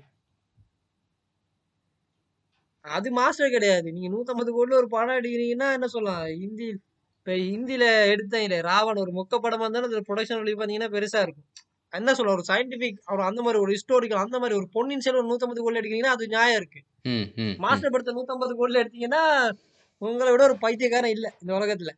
ஆமாம் அந்த ஏன்னா அந்த படம் வந்து ஒரு வெறும் ஒரு நோபல் படம் இல்லையா? இன்னும் ஒரு ஆமாம் சும்மா நோமலா ஒரு ஜுவனியலில் நடக்கிற படங்கள்ல கதைக்களமே அவங்க தான் போய்க்கிட்டு இருக்கும் ஆமா சோ அதுக்கு எதுக்கு தேவையில்லாம நூத்தம்பது கோடி ஒனஸ்டா கேக்குறேன் உங்களுக்கு இப்ப பிகிலாச்சும் சொல்லலாம். ஏதோ ஃபுட்பால் சீன் எல்லாம் இருக்கு. அது ஏதோ செஞ்சாங்க. ஒரு அந்த பட்ஜெட் அட்லி அண்ணா அப்படிதான் செய்வேன்னு செஞ்சாருன்னு சொல்லலாம். ஆனால் பட் அது கூட அவங்களோட ஸ்டாண்டர்ட் அந்த கிராஃபிக் ஸ்டாண்டர்ட்ஸ்க்கு நான் பார்க்கும்போது அந்த பட்ஜெட்டுக்கு அது இல்லை.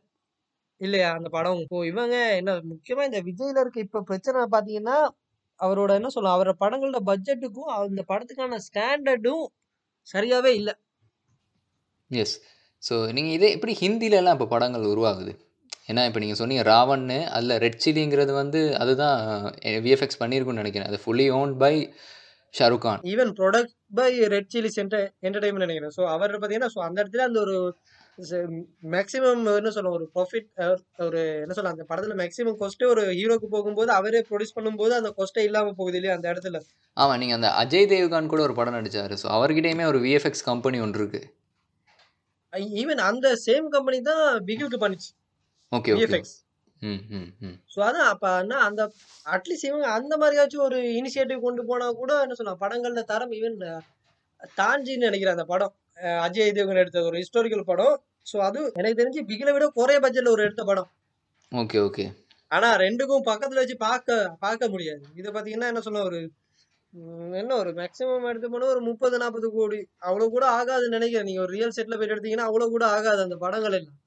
ஸோ அந்த அளவுக்கு தான் அதுக்கோட மே அந்த படங்களோட மேக்கிங் வேல்யூ ஸோ இவங்க வந்து மே இவங்க என்னதான் அடுத்த கட்டத்துக்கு படத்தை கொண்டு போறதுனால அந்த மேக்கிங் வேல்யூல பாத்தீங்கன்னா இ- தமிழ் சினிமா இன்னைக்குமே முன்னேறல. இவங்கள மாதிரி ஒரு ஹீரோஸ் வந்து ஒரு சாக்ரிஃபைஸா இன்னைக்குமே கொண்டு வரல. ஸோ ஆமாம் நான் இப்போ நான் எனக்கு ரொம்பவே கவலையான என்ன அந்த மாதிரி ஒரு ஹண்ட்ரட் அண்ட் ஃபிஃப்டி க்ரோஸை நீங்கள் ஒரு மிஷ்கின் ஒரு வெற்றிமாறனுக்கு கொடுத்தீங்கன்னா கூட இல்ல இல்ல மிஸ்கின் வெற்றிமாறனுக்கு கூட விடுங்க தேவையில்ல. ஒரு கதை ஒரு நல்ல ஒரு இதோட இப்ப ஈவன் எடுக்கிறதுக்கு ரெடியா இருக்காங்க எல்லாருமே. ஒரு இங்க இருக்க டாப் டைரக்டர்ஸ் கூட எடுக்க ரெடியா இருக்காங்க. ஆனா என்ன சொல்லலாம் ஈவன் அந்த ப்ரொடியூசர்ஸ் கூட என்ன சொல்லலாம் ஒரு பயம் இருக்கு இல்லையா? இவங்களை போட்டா மட்டும்தான் படம் வரும் அந்த ஒரு மைண்ட் செட் அது பெரிய தப்பு வந்து இந்த ஆடியன்ஸ்ல தான். படத்தை வந்து நல்ல படம்னா என்ன சொல்லலாம் கேஜிஎஃப் ஒன் கூட பாத்தீங்கன்னா தெரியும். எல்லாம் அந்த இதுல வந்த பிறகு தான் போயிட்டு பார்த்தாங்க. படத்தை தியேட்டர்ல பார்த்தவங்களை விட ஓடிடியில் பார்த்தவங்க தான் ஜாஸ்தி. இல்லை அதுதான் சொன்னேன். இப்போ நீங்கள் அந்த அந்த படத்துக்கு ஆனால் யாருமே கேஜிஎஃப் டூவை வந்து ஓடிடியில் பார்ப்பானா? இல்லையே. இல்ல இல்ல அது இல்ல அது இல்ல அது இல்ல அதான் அது அது ஒரு எஸ்டாப்ளிஷ் பண்றது ஒண்ணு இருக்குது இல்லையா? ம். ஈவன் இங்க இருக்கவங்களுக்கு அது அவங்க இன்னும் ரெடியா இல்ல அந்த ஒரு விஷயத்த பண்றதுக்கு. இவங்க வந்து என்ன சொல்ல இங்க இருக்க ஆக்டர்ஸ் வந்து ரொம்ப செல்ஃபிஷா இருக்காங்க. ஈவன் ஹாலிவுட்ல பாத்தீங்கன்னா என்ன சொல்ல ஒரு ஏன்னா அந்த ராபர்ட் டவுனி ஜூனியர் அக்ரிமெண்ட்ல பாத்தீங்கன்னா அந்த ப்ராஃபிட் ஷேரிங் எல்லாம் இருக்குல்ல அது என்ன பெர்சன்டேஜ் எல்லாம் தெரியாது. அவெஞ்சர்ஸ் படம் அவங்களும் ஒரு ஷேரிங் மெத்தட்ல அந்த மாதிரி தான் பட்ஜெட்ல என்ன கெயின் பண்ணுதோ அதை வச்சு தான் என் சேலரி வந்து டிக்டேட் பண்ணுது இல்லையா? அந்த ஒரு கான்ட்ராக்ட் தான். ஸோ அந்த மாதிரி இங்கேயும் கொண்டு வரலாம். பட் அதுக்கு இவங்க ரெடியா இல்லை. இவங்களுக்கான பேமெண்ட் வந்தாகணும் தான் இருக்காங்க. இவங்க படம் என்ன கெயின் ஆச்சோ இல்லையோ தெரியாது.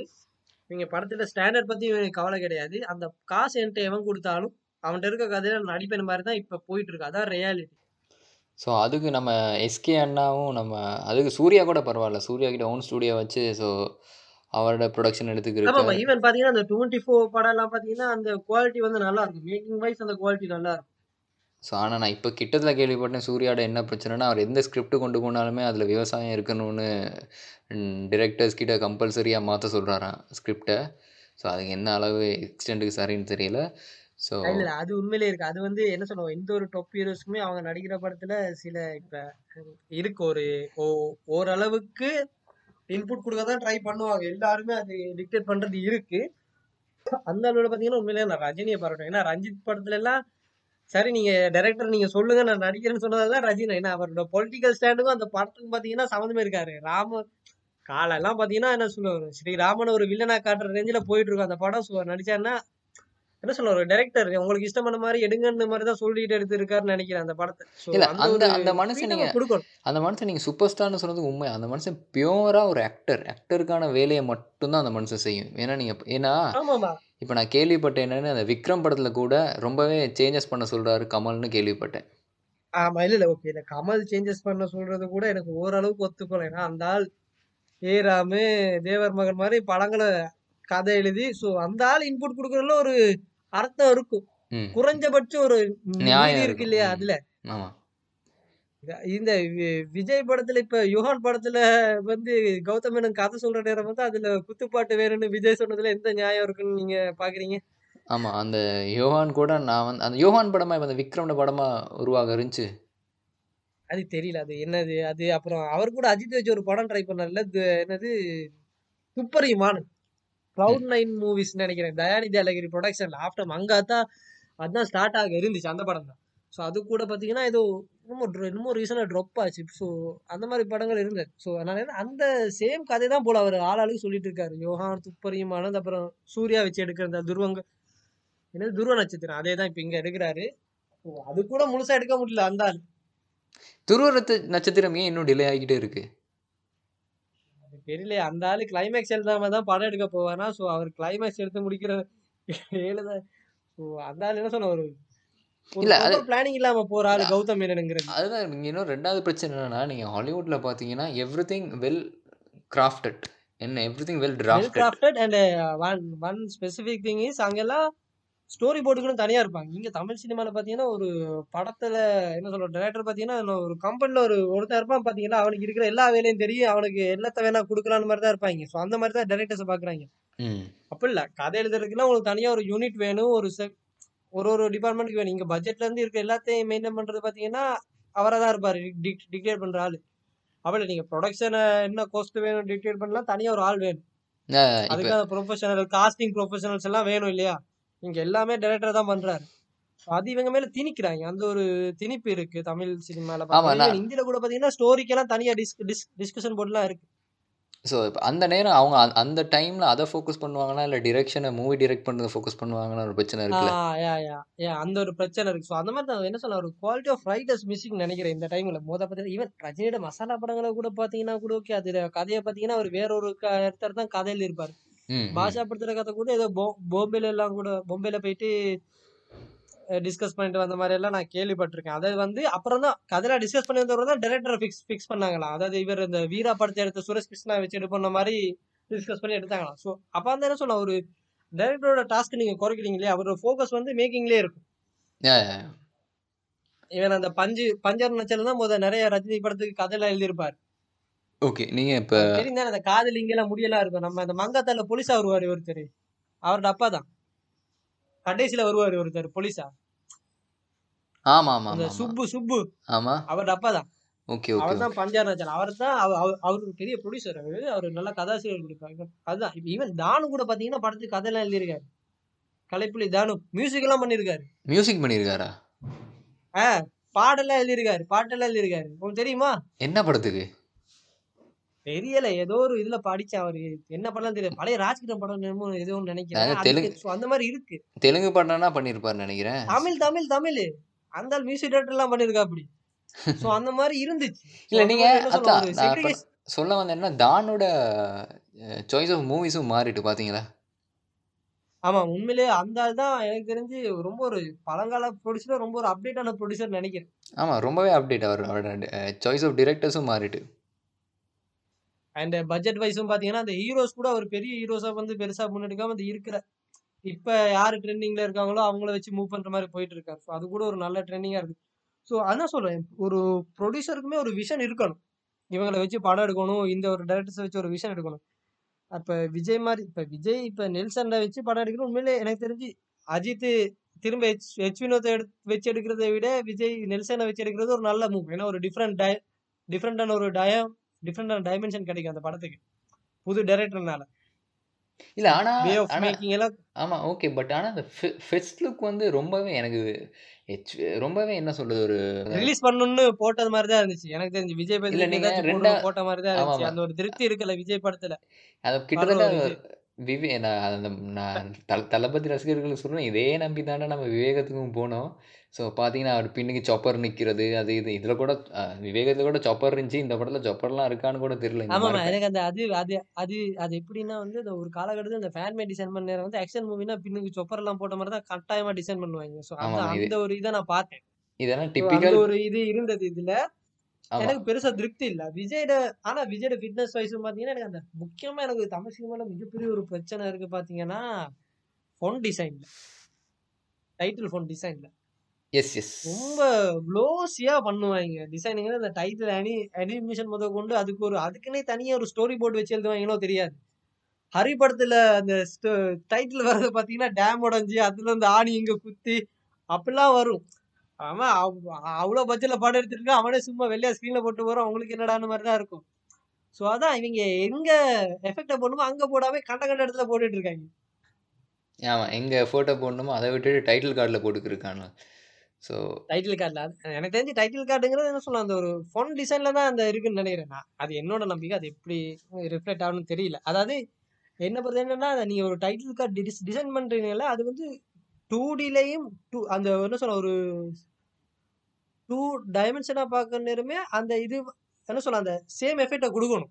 இப்ப பீஸ்ட் படத்துல டைட்டிலுக்கு வந்து ஒரு 2 டைமென்ஷன்ல வெறும் அந்த வெள்ளையா பார்த்தீங்கன்னா, ஒரு வெள்ள பேக்கிரவுண்ட்ல கருப்பிதா பார்த்தீங்கன்னா, அது என்ன சொல்ல அந்த 3டி எஃபெக்ட்லாம் உங்களுக்கு தெரியாது. ம், ம், ம்.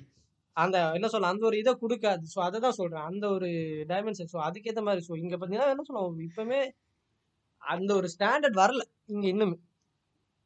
யா, யா, யா. ஸோ நீங்க நான் அடுத்து கேட்கறது இப்ப ராஜமௌலி எப்படி பார்க்குறீங்க?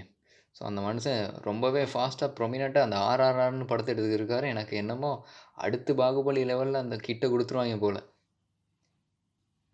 அது எப்படியுமே அந்த என்ன சொல்றது, ஒரு ஒரு ஹைப்ல அந்த படம் அட்லீஸ்ட் ஒரு 1000 கோடியாச்சும் கலெக்ட் பண்ணும். அதுக்கப்புறம் அத கலெக்ட் பண்றதுல அது அந்த படத்தோட தனி கணக்கு. ஹைப்ல ஒரு 1000 கோடி அடிக்கும்னு இல்ல. நெனைக்கிறேன். பாகு இ 2 நான் 2 ஏன். சொல்றேன்னா ஏன் சொல்றேன்னா சித் அந்த படத்துல நான் அந்த செட் ஃபோட்டோஸ் கொஞ்சம் பார்த்தேன். ஸோ ரொம்பவே என்ன சொல்றது, ஒரு வித்தியாசமா இருந்துச்சு செட் ஃபோட்டோஸ் எல்லாம். நான் ஆமா. ஏன்னா அந்த படத்துல பட்ஜெட் எல்லாம் வந்து படத்துக்கு தான் போயிருக்கு. ஆக்டர்ஸ்க்கு போகல. போகல. அங்க தான் முக்கியமா பார்க்கணும் நீங்க. அதாவது. ஒரு டைரக்டர் இவ்வளோ பெரிய ஒரு படத்துல டைரக்டர் வந்து அவங்க ஒரு சாக்ரிஃபைஸோட வந்து நடிக்க நடிக்க வராங்கல்ல. ஸோ இதே சங்கர் கூப்பிட்டா கூட இங்க இருக்கவங்க போக மாட்டாய்ங்க. இவங்களுக்கு இவங்க சம்பளம் தான் முக்கியம். ஸோ அந்த ஒரு பிரச்சனை இருக்கு.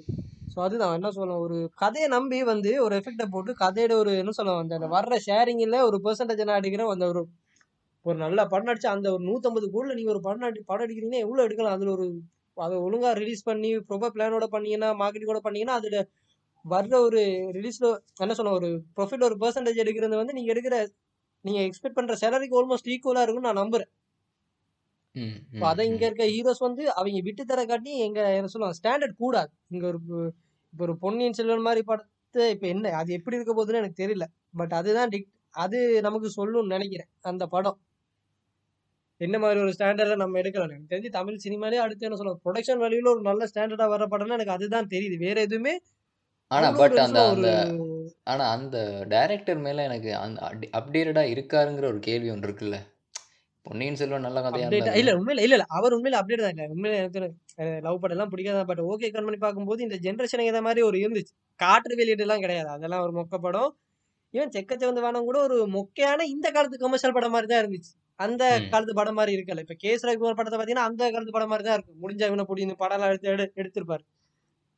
ஸோ அந்த படம் ஸோ அவர் அப்டேட்டா இருக்காரு. மேக்கிங் வைஸும் வர படம் வந்து இந்த ஸ்டாண்டர்டுக்கு இருக்கும்னு நெனைக்கிறேன். அடுத்தது அவர் முக்கியமா இதுல ஒரு பெரிய நம்பிக்கை இது அவர்ன்ற கதை கிடையாது. ஒரு ஏதோ நோவல பேஸ் பண்ணி எடுக்கிறதால ஓரளவுக்கு எடுப்பாருன்னு நம்பிக்கை இருக்கு. நான் நான் நான் அந்த அத பத்தி எல்லாம் பேசல. நான் அந்த மேக்கிங்க தான் பேசுறேன். நீங்க என்ன சொல்ல அந்த ஒரு மேக்கிங் இருக்கு இல்லையா? ஒரு புரொடக்ஷன் வேல்யூ காட்டும் ஒரு ஒரு அப்ப அது ஒரு நான் 300 கோடி இல்ல அந்த படமே இன்னும் விஜய்க்கு ஸ்டார்ட்டிங்கே ஒரு 300 பண்ணலல்ல? கோடி ஆ? அந்த படம் இன்னும் ஷூட்டிங்கே ஸ்டார்ட் பண்ணலல்ல? ஏன் அது முடிஞ்சிட்டியா? இன்னொரு 60 டேஸ் எங்க தான் பேலன்ஸ் இருக்கு அந்த ஷூட்டிங்க 2 2 பார்ட்டுக்கும் சேர்த்து. ஆ ஓகே, ஓகே, ஓகே. எங்க லொகேஷன் ஸ்ரீலங்கா அதால தான் மாரின்னாங்க? இன்னும் கார்த்தி, விக்ரம் எல்லாம் யாரும் முடிய வெட்டாம இருக்காய்ங்க. ஜேம் ஜெயம் ரவி கூட ஏன் முடிய வெட்டாம பூமி படத்துல நடிச்சாருன்னா, அந்த படத்துல ஷூட்டிங் போறதால தான். சரி, சரி. நான் இல்ல ஸ்ரீலங்கா மாறேன்னாய்ங்க அப்படின்னாய்ங்க. கடைசியா இல்ல, அப்புறம் இல்ல. ஸ்ரீலங்கா வரல. அப்புறம் வந்து வேறொரு எங்கேயோ லொகேஷன் போன அ வேறொரு லொகேஷன் டிசைட் பண்ற மாரி ஞாபகம் இருந்துச்சு. பட் தெரியல. நான் என்ன சொல்றேன்னா, இப்ப நீங்க அந்த படம் தான் தமிழ் சினிமால இந்த இந்த இவ்வளவு பட்ஜெட்னா இந்த மாதிரி இருக்கும்னு காட்டலாம்னு நினைக்கிறேன். ஒரு பாகுபலி. ஒரு ப்ரொடக்ஷன் வேல்யூல எங்களுக்கு ஒரு என்ன ஒரு ஐபி இருக்குன்னு காட்டலாம்னு நினைக்கிறேன். ஈவன் டூ அந்த அந்த அந்த அந்த படத்துக்கு பட்ஜெட்டை சொல்லிட்டாங்களா? எப்படின்னு? யாரு ப்ரொடக்ஷன் தெரியல. ஆனா அது அவர் என்ன மணிரத்னம் அவர் ஃபர்ஸ்ட் ஃபர்ஸ்ட் காப்பி பேஸ்ல தான் ப்ரொடக்ட் பண்ணி கொடுக்குறாரு. லைக் அதாவது ஃபர்ஸ்ட் காப்பி பேஸ்னா இப்படிதான். இந்த இந்த பட்ஜெட்ல நான் இந்த படத்தை எடுத்து கொடுக்குறேன்னு சொல்லி அவர் எடுத்து கொடுத்து அந்த பணத்தை வந்து ரீகூப் ரீகூப் பண்ணுவாரு லைக்கா கிட்டார். அப்புறம் அந்த படம் வந்து லைக்கா படம். அதுல வர்ற ப்ராஃபிட் லாஸ் வந்து லைக்கா ஸோ அந்த மாதிரி. ஸோ அந்த மாதிரி தான் மணிரத்னம் எல்லா படத்தையும் பண்றாரு. அவர் அவர் ஃபர்ஸ்ட் காப்பி பேஸ்ல தான் அவர் ப்ரொடியூஸ் பண்ணுவார். அப்படின்னா நீங்க அவர்கிட்ட சொல்லி ரீம்பர்ஸ் பண்ணிடுவாருங்கிறீங்களா? ஆமாமா இப்ப அக்ரிமெண்ட்டே இருக்கும். இப்ப நீங்க நான் இந்த நூத்தி எண்பது கோடில இந்த படத்தை எடுத்துக்கிறேன்னா நூத்தி எண்பது கோடி ஓ அதுக்குள்ள அந்த படத்தை எடுத்து கொடுத்துட்டு அந்த கணக்கு காட்டி அந்த காசை வந்து அவர் லைக் ஆட்டம் எடுத்துருவார்.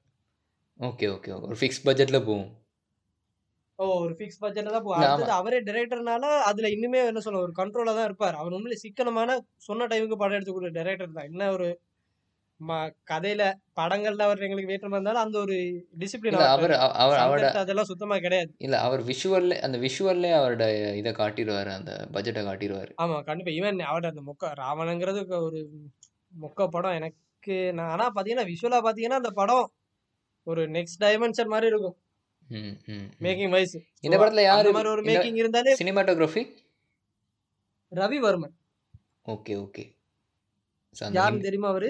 ஹிந்தி படங்கள்லாம் எடுத்துக்கிருப்பாரு அவரா? ஏங்க நம்ம தசாதாரத்துக்கு அவர் தான் அங்க எடுத்தாரு.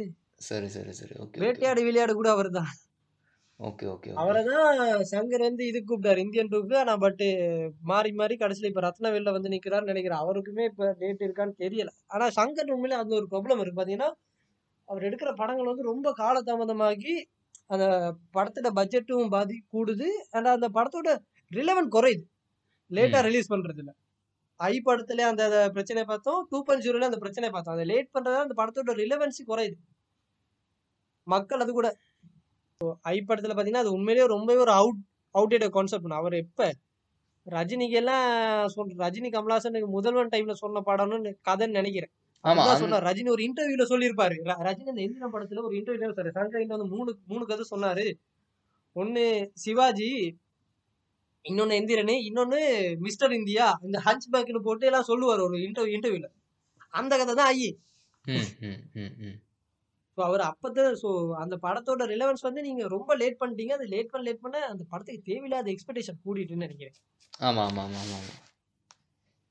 So So, same thing happen to two point zero இல்ல டூ பாயிண்ட் ஜீரோ நல்ல படம் தான். நீங்க அது ஒரு கண்டினியூஸா என்ன இந்திரனுக்கு பிறகு ஒரு ஒன் ஆர் டூ இயர்ஸ்ல ரிலீஸ் ஆகியிருந்தா சக்சஸ் இல்ல இல்ல. இந்திரன் வந்து ஒரு சயின்டிபிக் இந்திரன்ல என்ன சொல்றேன்னா இந்திரன் ஒரு சயின்டிபிக் படம் என்ன சொல்றேன்னா அதுல ஒரு டெக்னாலஜி வரும் ஆனா அது ஒரு நம்ப முடியாத டெக்னாலஜி அட்வான்ஸ் டெக்னாலஜி இப்ப இல்ல ஆனா எ- எதிர்காலத்துல இருக்கக்கூடிய நம்பவே முடியாத ஒரு டெக்னாலஜிங்கிற நேரம் நம்பலாம். ஒரு என்ன சொல்லலாம் கொமிக்கு ஒரு ரீடரா சொல்லணும்னா ஒரு இன்னொரு ஏத்துல நடக்கிற கதைன்னு சொல்லலாம் இந்திரன். ஆனா டூ பாயிண்ட் ஜீரோ வந்து சயின்டிபிக் கிடையாது. அது ஒரு பேய் படம். ஸோ அதான் ஸோ அது அந்த அதுல அந்த சீக்குவலுக்கான ஒரு அர்த்தமே இல்ல அதுல. Okay okay. ஸோ நம்ம எண்டுக்கு வந்துட்டோம்னு நினைக்கிறேன். ஸோ கடையை சாத்த வேண்டிய டைம் வந்துட்டா? போட்டுருமா நம்ம கடைசியா என்ன சொல்ல வரேன்னா இங்க என்ன சொல்லலாம் உண்மையிலே நூத்தி ஐம்பது கோடியில் எடுக்கிற படங்கள் எதுவுமே நூத்தி ஐம்பது கோடிக்கான ஜஸ்டிஃபையே கொடுக்கல. எஸ் மாஸ்டர் ஆகணும் ஈவன் இப்ப வர்ற பீஸ்ட் கூட ஏதோ நூத்தி ஐம்பது கோடி எவ்வளவு பட்ஜெட் சொல்றாங்க. அண்ணா சம்பளம் மட்டும் தொண்ணூறு கோடிங்கும் போது மத்த. ஆக்டர்ஸ் எல்லாம் சம்பளம் பூஜா எல்லாம் இப்ப எல்லாம் அதிகமா வாங்குவான்னு நினைக்கிறேன் அவங்க. என்னத்துக்கு பூஜா எனக்கு விளங்கல. பூஜா ஏஜ் என்னத்துக்கு? வந்து அங்கே சிரிச்சிட்டு போகிறதுக்கா பூஜா ஏஜ் அதான் இல்ல அதான் எதுக்கு கம்பல்சரியா எல்லா படத்துலயும் ஒரு ஹீரோயின் வேணும்னே தெரியல எனக்கு. ஆமாம் ஒரு ஹீரோயின் ஒரு இல்ல ஒரு கேரக்டரா ஒரு இதா போடுறது ஓகே கண்டிப்பா இப்ப அவங்களுக்கு அனிருத்தம் பாட அனிருத் மியூசிக் வச்சு டூயட் போடும்போது கண்டிப்பா அவங்க ஆட போறாங்க. அதுக்கு ஒரு செட்டு போட போறாங்க போது அதுதான். சீத் நான் இப்போ என்ன சொல்கிறேன்னா இப்போ நீங்கள் நீ அந்த காலத்து தல தளபதி வேறு ரசிகர்கள் வேறு இந்த காலத்து தல தளபதி ரசிகர்கள் வேறு. இப்போ அவனுங்களுக்கே அர்த்தம்லாம் புரிஞ்சுட்டு. என்னடா கிட்டத்தில் ஒரு இல்ல உண்மையிலேயே அவனுமே இப்ப எல்லாருமே சும்மா பேசுறதுக்காக வேண்டி மணி ஏஸ் பார்த்துட்டு சுத்துறவங்க தான் இருக்காங்க. பிரேக்கிங் பேட் எல்லாம் கஷ்டப்பட்டு பாக்குறவங்க இருக்காங்க இந்த இந்த காலத்துல. எனக்கு பிடிக்காட்டியுமே. ஒரு பேசுங்கிறதுக்காக. ஸோ அப்படி இருக்கும்போது வந்து நீங்களும் அப்டேட் ஆகணும் இல்லையா? ஒரு ஆக்டரா இருக்கும்போது. எத்தனை நாளைக்கு இந்த என்ன சொல்ல ஒரு எப்பவுமே டூயட் பாடிட்டு ஒரு ஹீரோயினை போட்டு கம்பல்சரியா வைக்கிறீங்கன்னா? உதாரணத்துக்கு மாஸ்டர் படத்துலலாம் அந்த அவெல்லாம் என்னத்துக்கு வந்தான்னு எவனுக்குமே தெரியாது இல்லையா?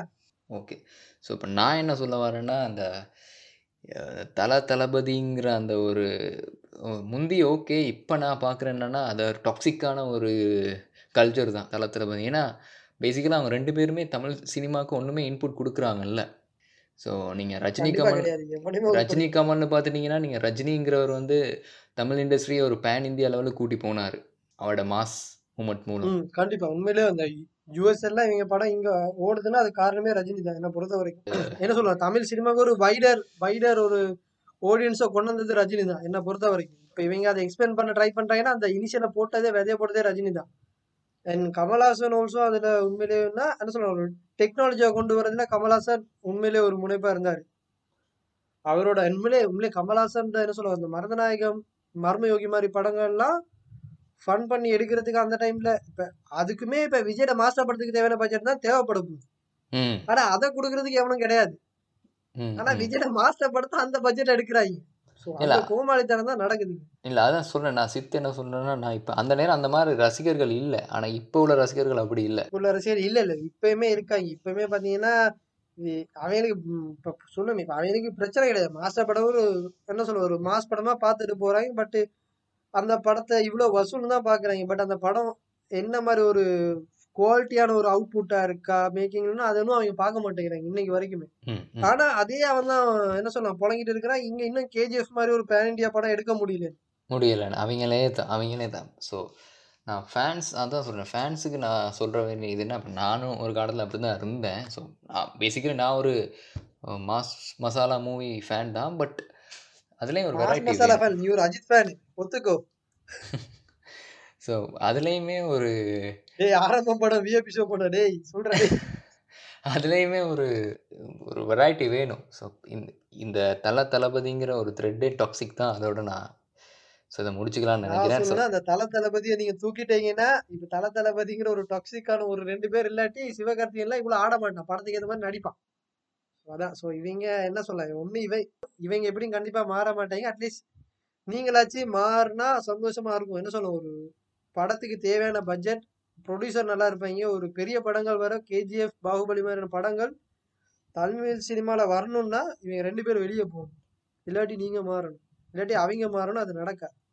நடக்காது இன்னைக்கு நிலைமையை பொறுத்த வரைக்கும் இவங்க ரெண்டு பேரும் சாபக்கீடு.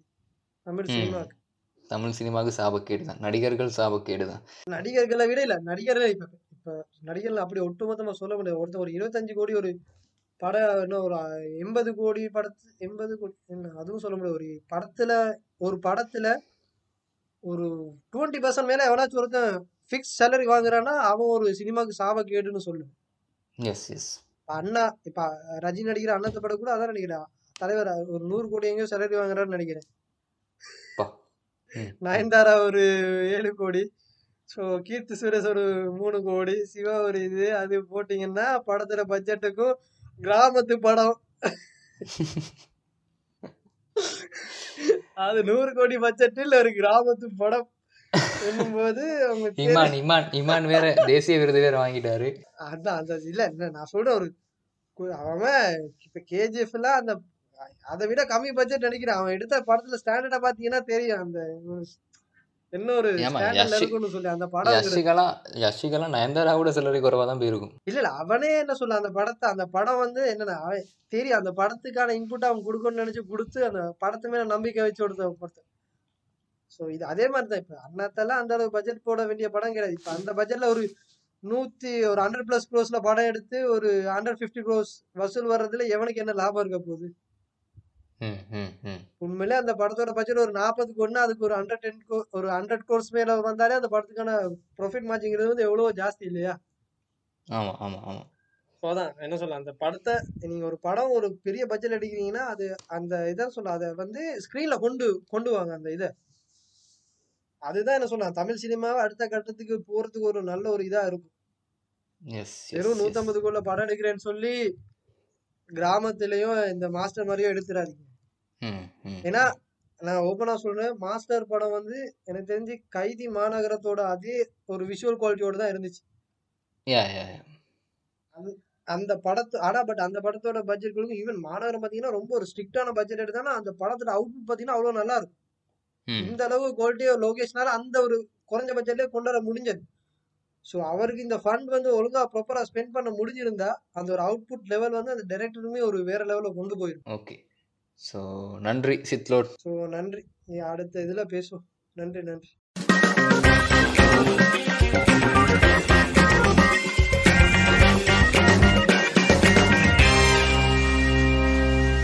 Thanks for listening until next time இது உங்கள் மாட்டு பசங்க பாட்காஸ்ட்